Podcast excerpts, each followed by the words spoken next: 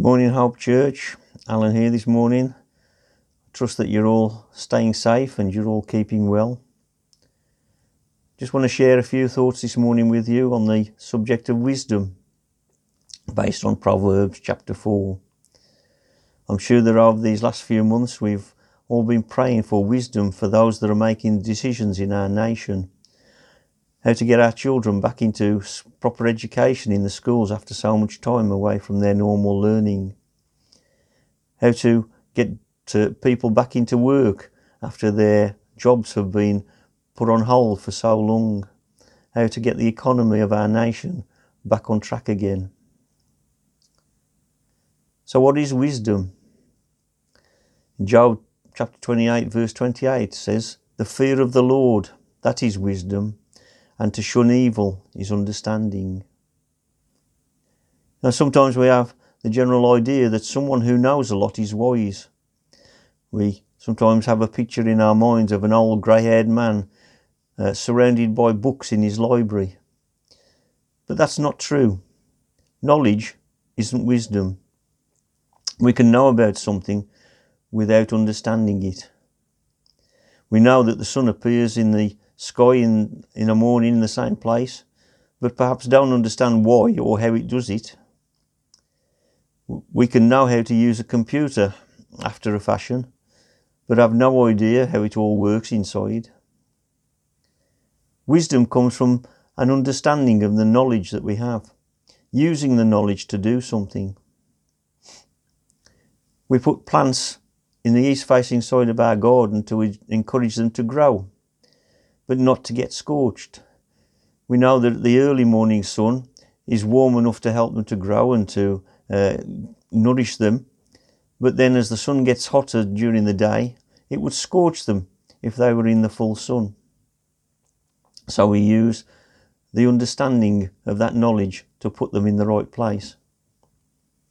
Matthew chapter 7 tells us of a man who understood that sand, when it gets wet, is very unstable, and so he built his house on a solid rock. Solomon, he knew that a mother would do anything to preserve her own child. When two women were arguing about who was the real mother of a child, Solomon used the wisdom of the, and the understanding that he had that a woman would do anything to preserve that child, and so he judged that the child should be killed, knowing full well that that mother would rather give her child away than have him killed. So, what is this wisdom that we're exhorted to obtain? In uh, Job, we read that it says that fear of the Lord is wisdom. But what is fear? Sometimes we have this idea that uh, fear is to be afraid of something. Um, sometimes our children, when they've they've read stories, uh, are afraid to go upstairs in the dark at night because something that they read might be lurking under the bed when they get upstairs. But that's not the fear that the Bible means. It's not that sort of fear to be uh, afraid and make us apprehensive about God. But it's to understand that God is righteous and he cannot tolerate evil. And this leads us to a respect for an awesome God who wants to have a real relationship with us uh, and not a fear which, which would alienate us from wanting to get anywhere near him. For example, we can have respect for electricity, and that respect leads us to a happy coexistence. We're, we're quite happy to use it. But if we're afraid of it, then we're afraid to do anything with it. We're afraid to change a plug in case we get something wrong. So the understanding gives us the wisdom to have that respect for what's around us. And that's what the fear of the Lord is. It's not to be frightened of what, what he's going to do, that he's going to stamp on us if we get out of line, but it's to have that respect for him, that he is awesome, he is righteous, and he wants to have that relationship with us. So let's let, look at some of the points that this chapter says about wisdom. First of all, why should we seek it? Verses 9 and 10 suggest that it will give us a longer, easier life if we have wisdom. It says we'll have a crown of splendour. Chapter 16, verse 31 says, Grey hair is a crown of splendour. And normally we associate grey hair with uh, people that are older uh, in life. If we got hair that can go grey. Verse 12 says, Our walk will be easy. Difficulties are overcome if we're walking in His will.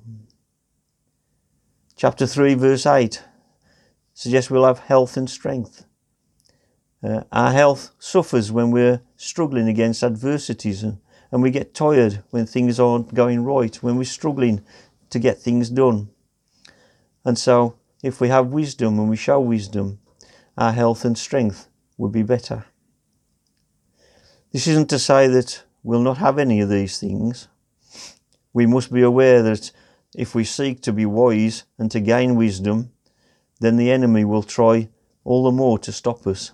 He'll put things in our path to try and deter us from getting closer to God. Chapter 3, verse 7 points us to Him. It says, Don't be wise in your own eyes. Don't use our own thinking and our own wisdom, but to look to Him for where we should be going. As I mentioned before, problems will still arise, but we don't have to face them on our own. There is someone who will come alongside us and help us. Verses 14 to 17 tells us some of the things we will avoid if we don't walk on the pathway of the wicked. It says they can't sleep, they're stressed out, their life's in turmoil, always striving to do evil. They're always trying to satisfy themselves. And evil's not things that we'd normally associate with really bad. It's not causing committing murder or robbing banks and things like that. Evil is anything that is against God's law. These things are food and drink to those that don't love God. And don't we see that people are always trying to find something that will satisfy them? They're going from one thing to another. They don't have any peace in their lives. They're saying, What's it all about? They've got no real purpose in where they're going. And that's what walking down the pathway of evil does not seeking God's wisdom. We're just striving for our own self satisfaction. Verse 18 and 19 gives a contrast of the two different ways. Says the righteous way gets brighter, it reveals more. As the sun rises over the horizon to full daylight, we gradually see more of our surroundings.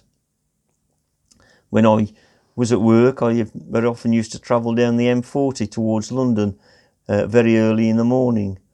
And as I was going down the motorway, uh, travelling to the east, gradually the sun would start to rise at the end of the motorway and it would gradually get brighter and brighter until it was fully daylight. So then we're first saved, we see the first light of dawn when we get, and gets brighter as our walk gets closer to him until finally the full light of day when we see him in glory. And we're not going to see that full light until we're actually uh, with Him in heaven. But our walk with Him should gradually get brighter and brighter day by day. So the wicked's way is deep darkness. They can't see what they're doing. They're blinded by the things that make them fall. And we know that uh, people can't see anything wrong in what they do, in stealing, in immorality, drunkenness, and violence, etc. These things are becoming more and more acceptable in our society. And in some cases, even our laws are being changed to encourage them. Satan is convincing people that they are on the right path and that these things are okay and it's normal to go down that road. Wisdom causes us to shun away from that and to go on the other pathway. Secondly, now that we're convinced that we should have this wisdom, how do we get it? We need to listen to those that have gone before. Listen to a father's instruction. One who has done it before, as learning a trade from a master, or father to a son. In verse 4, it tells us, Listen to what I'm teaching you. And that's like the apprenticeships in the workplace, isn't it? We learn from someone who's done it before, someone who's gone down that pathway, who knows all the tricks and all, all the ways to do things uh, in the right manner. We need to learn, learn from those who have gone before and prove the way is true and sound. Those who have started great works for God in times past, like Wesley and Whitefield. We can learn from the way they were, not doing the same things in the same way, but learning from the way that they used to apply things, the same principles. They used to spend time in prayer, studying the Word, etc. And uh, we need to go on and grow in the way God leads us as individuals, to follow in their footsteps. Verse 1 says, Pay attention, really listen. How often in daily life we don't listen properly. If we told someone names, someone's name, we can't remember it five minutes later because we haven't really been paying attention to what we were told. We need to really listen and understand the things God tells us so that we can move on and not have to be told again and again. How often it is that we keep going round and round in circles because we haven't learned the lesson that God was trying to teach us the last time round. Thirdly, how do we keep what we've gained? Verse 20 says, Listen closely, pay attention, keep these things in your heart it's not our physical heart, but our spirit. What we think. Because what we think shapes the way we live. From this, our whole life is determined, now and eternally. Our fear, our wisdom, respect of the Lord will govern how we live from day to day, as well as deciding our place in eternity. In verses 24 to 20, 27, give us some pointers to how to avoid being drawn into the ways of the wicked. Just read them together. It says, Put away perversity from your mouth. Keep corrupt talk away from your lips. Let your eyes look straight ahead. Fix your gaze directly before you. Make level paths for your feet, and take only ways that are firm.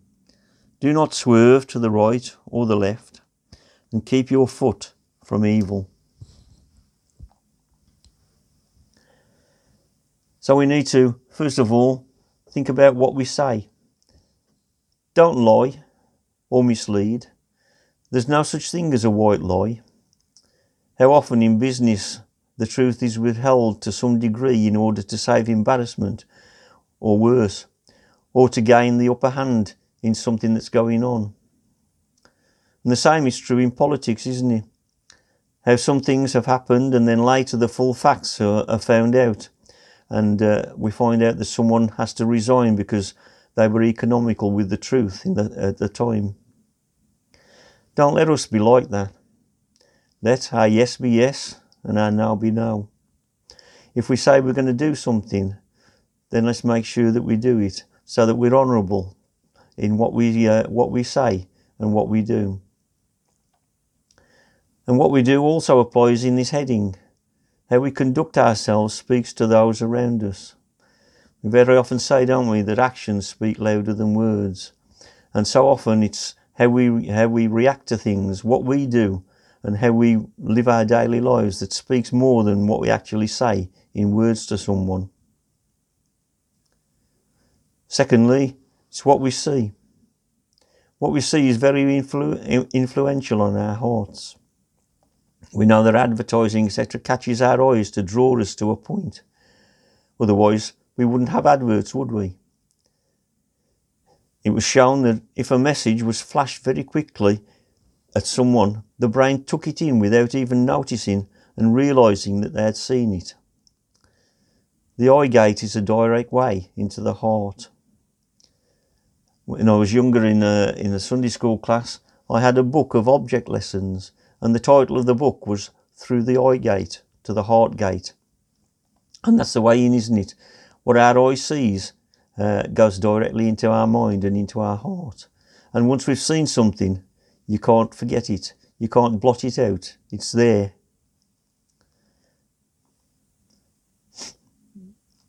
So we don't need to to watch things that we would be ashamed of if Jesus was sitting right beside us. We should be able to look straight ahead, look Jesus in the eye. Remember how when you, you were accused of something, perhaps at school, and you, you denied that it was you, the teacher would say, uh, Look me straight in the eye and deny it. They knew that by looking straight into our eyes, uh, we could, uh, it told them uh, what was going on in our heart. If we look directly in the direction we want to go, then we'll not be distracted by things around. If we want to follow Jesus, then we need to focus on Him. Again, a chorus from the, uh, the old days was Fix your eyes upon Jesus. Look full in His wonderful face. And that's great, isn't it? You know, if we fix our eyes on Jesus, uh, we'll follow His ways, we'll follow His leading, and we won't be distracted by the things round about us. Thirdly, it's where we go. The Bible says, make level paths, or consider your paths, consider where we go. We need to be careful that we don't go to places that encourage us to wander from the straight path to the left or to the right. There are so many attractions in the world that are seemingly harmless on the surface, but which draw us away from the truth. This may not only be in a physical sense of being, in places, but also can be a spiritual one, where our minds and hearts are not on the path they should be.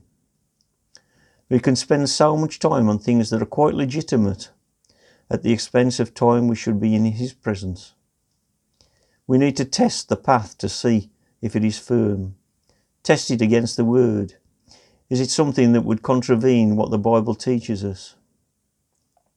You know, when climbers are on snowy mountains, they test the way in front of them with a, with a pick or a, or a spike to make sure that the ground is solid before they move forwards. If they don't do that, a full step can lead them to falling into a crevasse with its inherent results. A false step can lead us to falling into sin.